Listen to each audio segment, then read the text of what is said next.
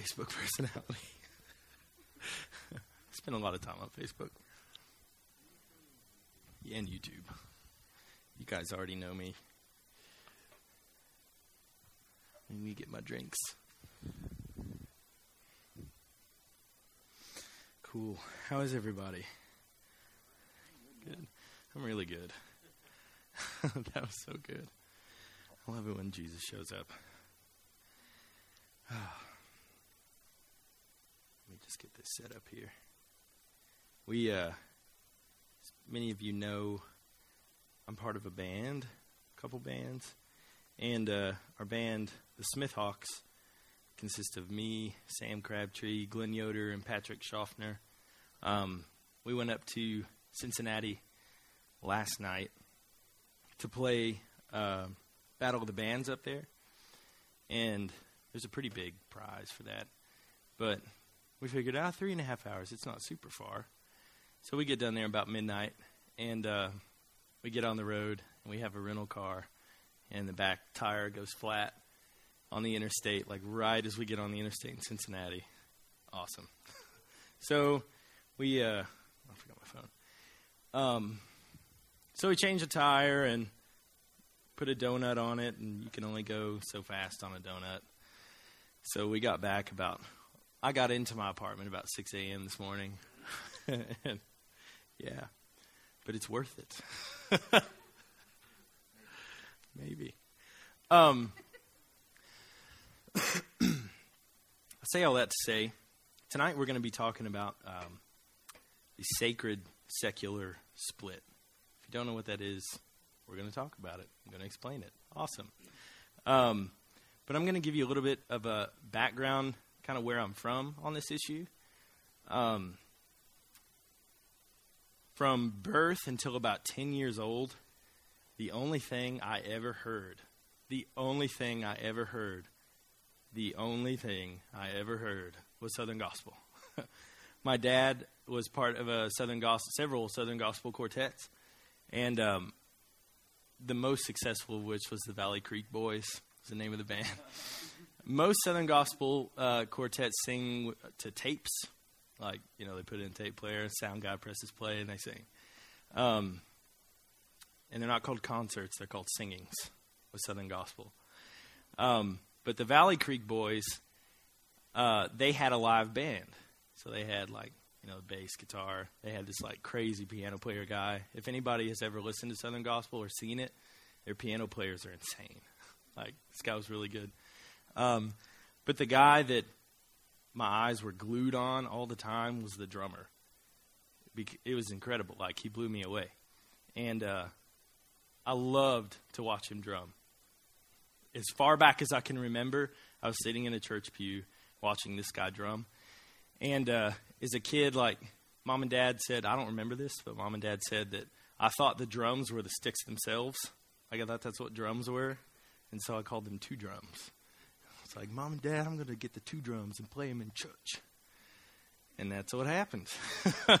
that's what happened. Ever since I was 12, I've been playing drums in church. Um, my dad, we eventually um, we were traveling from church to church. Every Sunday morning, we're in a different church because um, that's just kind of how it goes with Southern gospel bands. Like churches are always calling for like homecomings and revivals and things like that. And uh, so we're all, I was always in a church pew. And but when I was about 11 years old, we decided, or my parents decided, that we were going to find a church, stop going around, and just settle down. So we found a church in uh, E Town, and my dad quickly became the uh, music minister there and started up a Sunday morning team where they were doing contemporary worship, and that was new to me. Like, what is this? This doesn't sound like Southern gospel. There aren't like ten harmonies going on. What? And uh, yeah, um, and yeah, he started that up, and then I was on the youth team. There was a youth team that led on Wednesday nights, and I was singing. And I was 12 years old at this point. and our drummer never showed up. Like he would just never show up, and during well, as I was a kid, I would watch the drummer, Southern Gospel drummer. His name was Jerry, um, and I would always like mimic what he was doing on my lap, and uh, never touched a drum. He would always give me his sticks, and I would take them and be on my lap and stuff in the house. And then the drummer never showed up for our youth band, and so I begged my dad one night that he didn't show up. Please let me play. Please let me play. I can do it.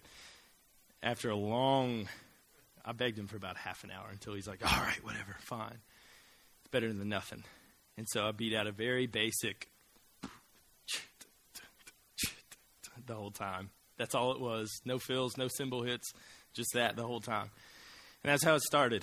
Um, and so I learned there, like I kept progressing and uh, decided to get involved in band at school and learn how to read music and rudiments and all that. Got into drum line. And then as I got into drumline, um, we did indoor drumline. I don't know if any of you guys know what that is, but indoor drumline is just the drumline in the pit. And the pit's like xylophones, uh, keys, stuff like that. And uh, got into indoor line, learned how to read music, and our drum instructor was a huge Rush fan. Does anybody know who Rush is, the uh-huh. band? He was a huge Rush fan. And up until this point, all I've heard is Southern gospel and contemporary Christian music. And he was like, Here, pop this in your CD player. Like, okay. And Neil Peart is the drummer for Rush. And this guy was like crazy. He blew my mind. I was like, This is nuts. I didn't know you could do this on the drums.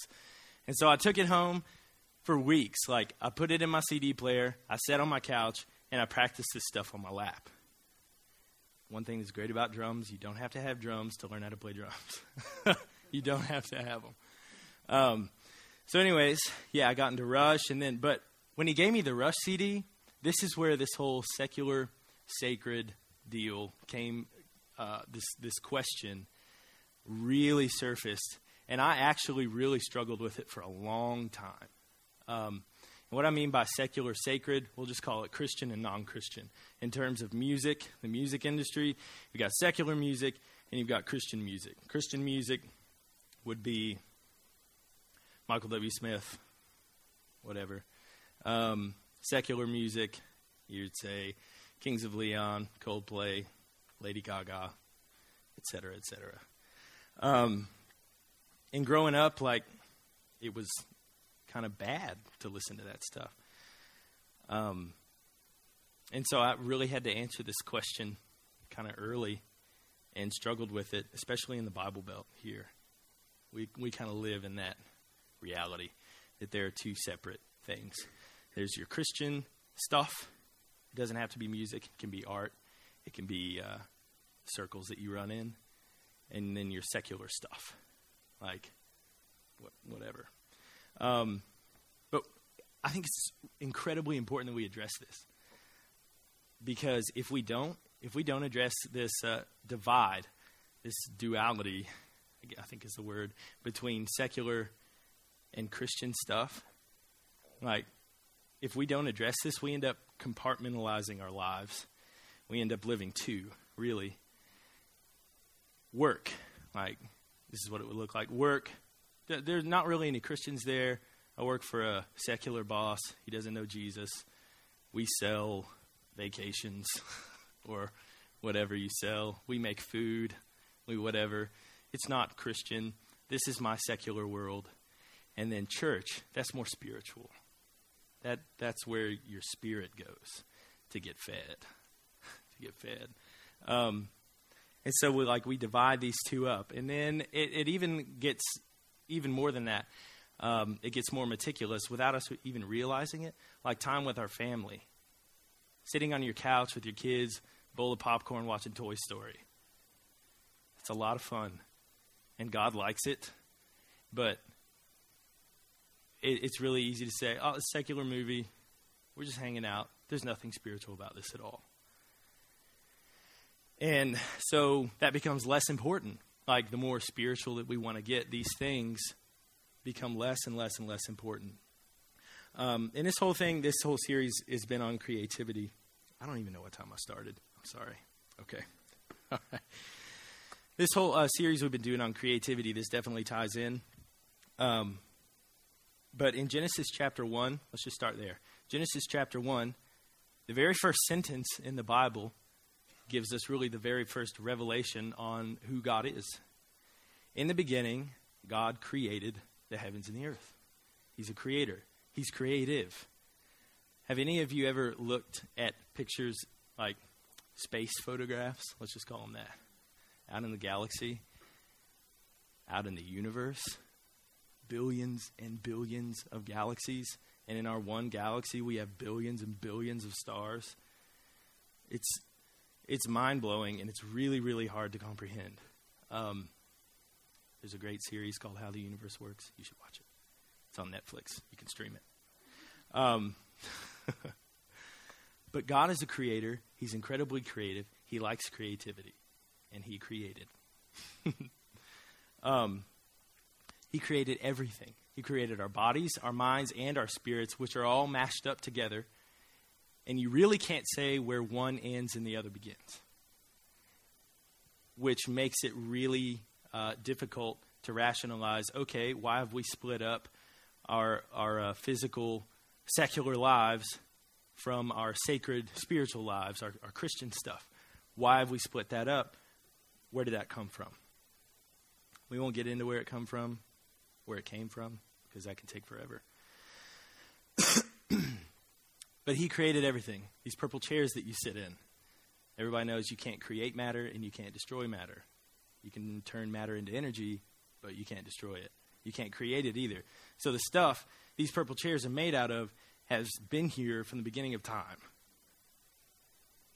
That's fun. The coffee cup that you drink your coffee out of that you think got made like three months ago in some factory, the materials for that have been here from the beginning of time. That's crazy. And it's a lot of fun to think about. it makes everything ancient. Um, but there's a parallel story to Genesis chapter 1 in John 1 in the New Testament. Hannah, you want to go ahead and put that up?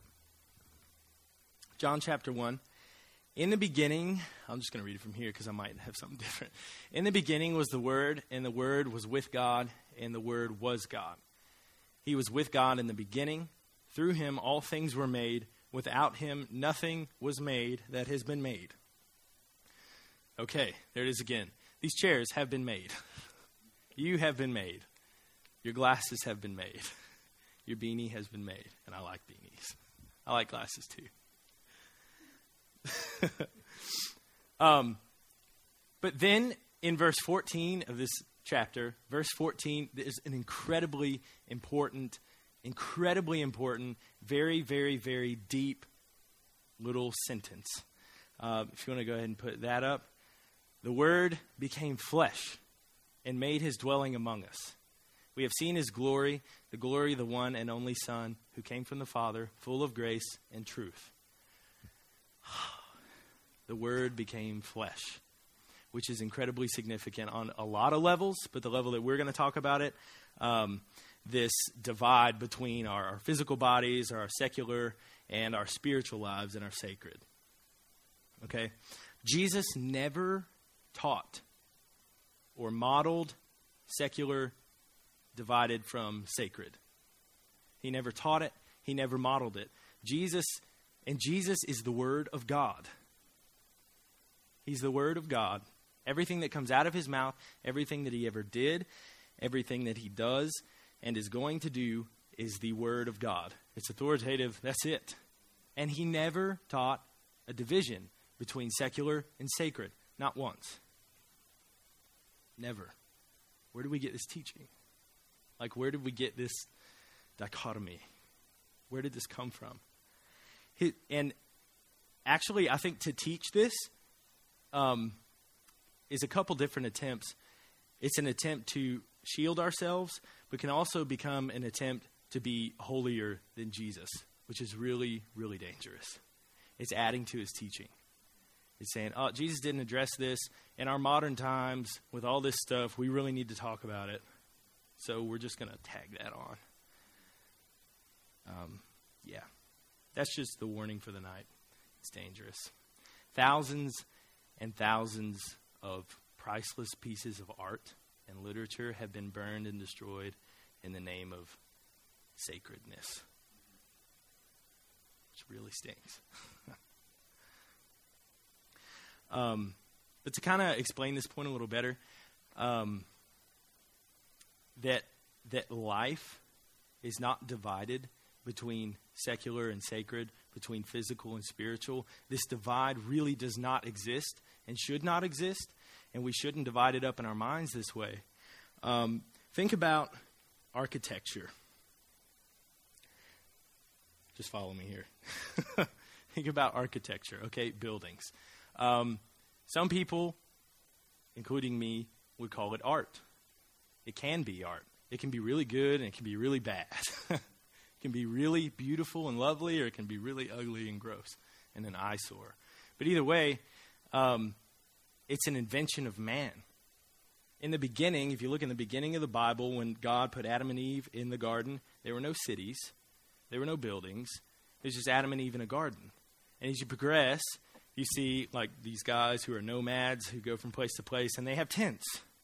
And then when they learn to to plow the ground and to grow crops, they can stay in one spot. And so they make little huts, which become buildings, which become cities. And all these people live there. Okay, so we can all agree that over time man invented a way to all to live in one spot in buildings. And now there are buildings everywhere. Um, but in the beginning of the Bible, there are no buildings. Okay? At the end of the Bible, in the very last book, with John, the revelation that he gets, he sees a city in heaven, the kingdom of God, coming to earth. Where there were no cities, man invented them. Now, an invention of man has been implemented in heaven. This is huge. Something that a guy came up with has been implemented in heaven.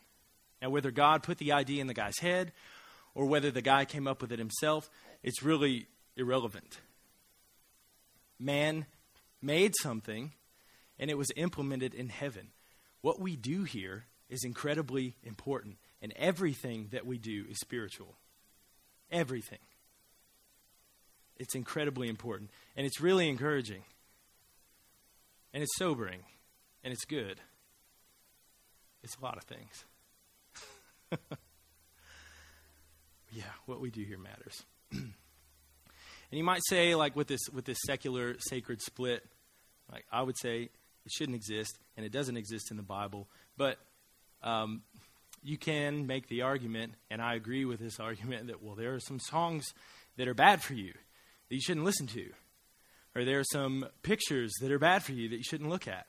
Or there are some paintings that are bad for you you shouldn't look at. Or there are some buildings that are bad for you and you shouldn't go into. Those are condemned, usually. usually. um, yes, obviously. Okay. Um, but is the reason they're bad for you because they're not Christian? Just think about that for a second is the reason that something is bad for you because they're not Christian. I'm, I'm going to read two different song lyrics here, okay? And you tell me if they're Christian or not. One is and one isn't. Or one is classified as Christian and one is not. Here's the first one It's eating me away. It's rotting in my mind. It's like a cancer. Is there anything, anything at all to numb the nothingness? I need a reason to breathe. It's eating me away. Save me from my rage and my humanity. I'm more nothing than being.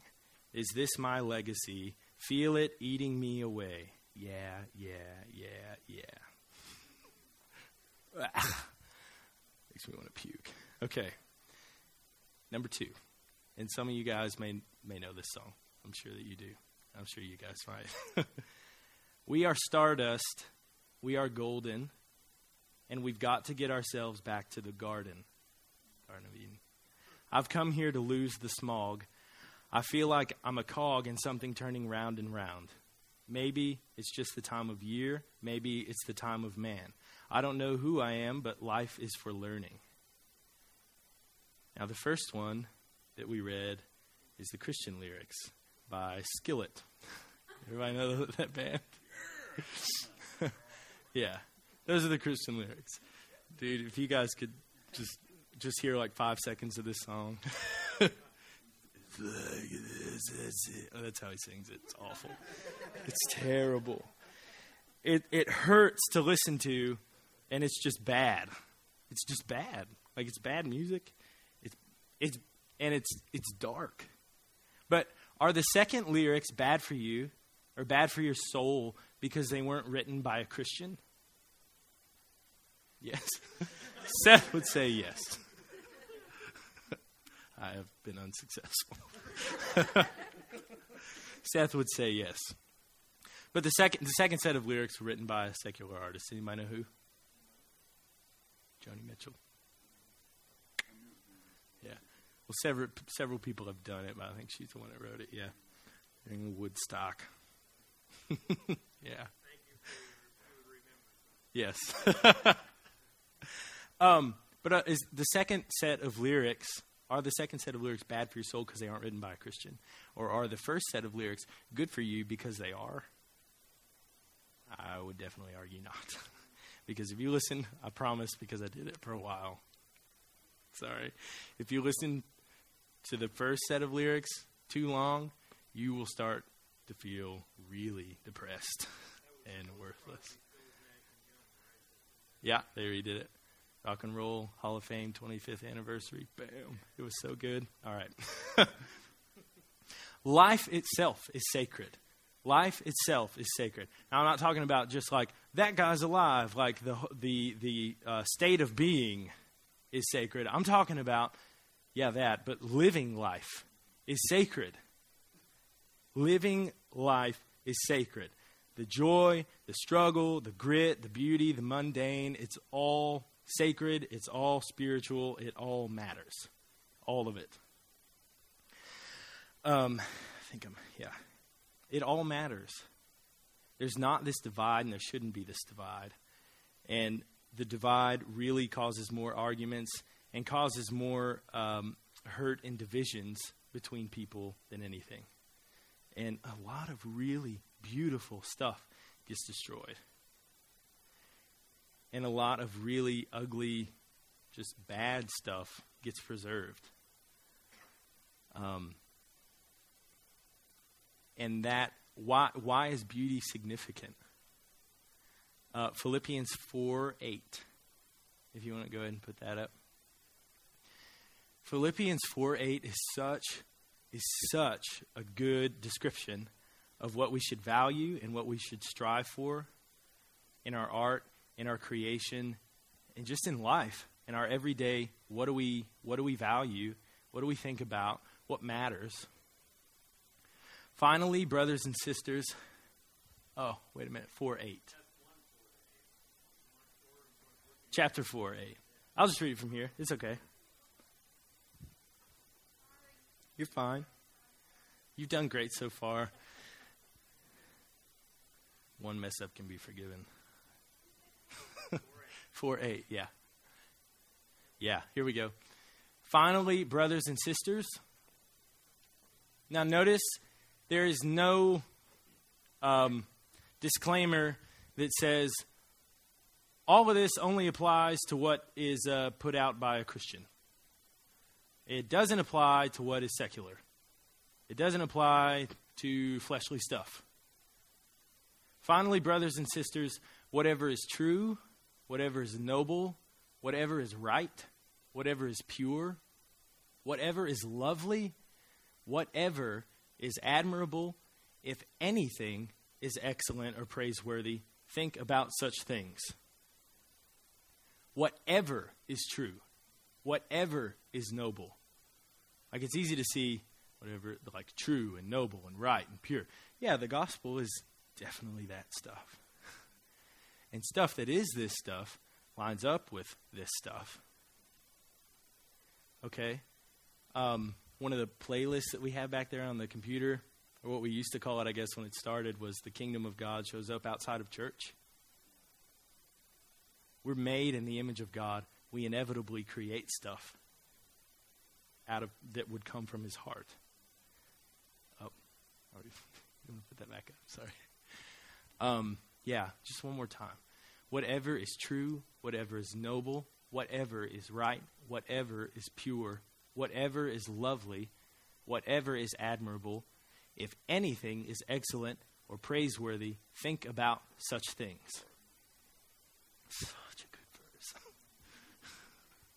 I love it. Man, I love it. Huh? yeah, yeah, a lot. um, do we have a ministry team tonight? Nate and Seth and Tess, can you guys come up? Can you guys be the ministry team?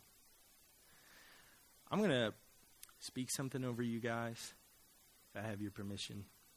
You just want to close your eyes or not close your eyes, but close your eyes, please. And just, yeah, just kind of take it in.